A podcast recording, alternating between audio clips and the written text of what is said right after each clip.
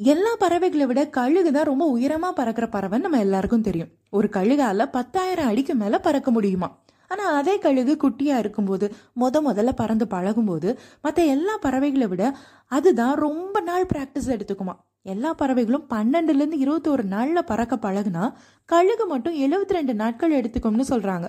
First கழுகு பறக்க ஆரம்பிக்கிறப்போ எப்பவும் ஒட்டியே வச்சிருக்கிற சிறகுகளை விரிச்சு அடிச்சு அடிச்சு பழகும். அதுக்கப்புறம் அதோட கூட்டிலேருந்து ஒரு மரக்கிளைக்கு தாவும்.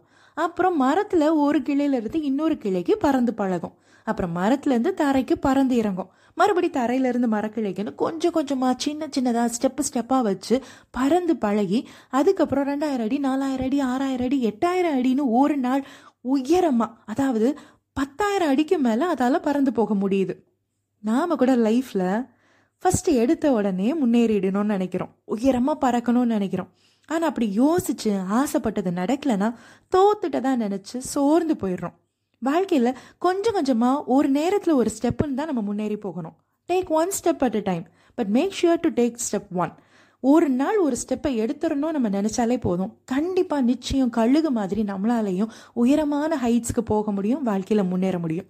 இந்த நாள் உங்களுக்கு இனிய நாள் ஆகட்டும் நாளைக்கு சந்திப்போம்.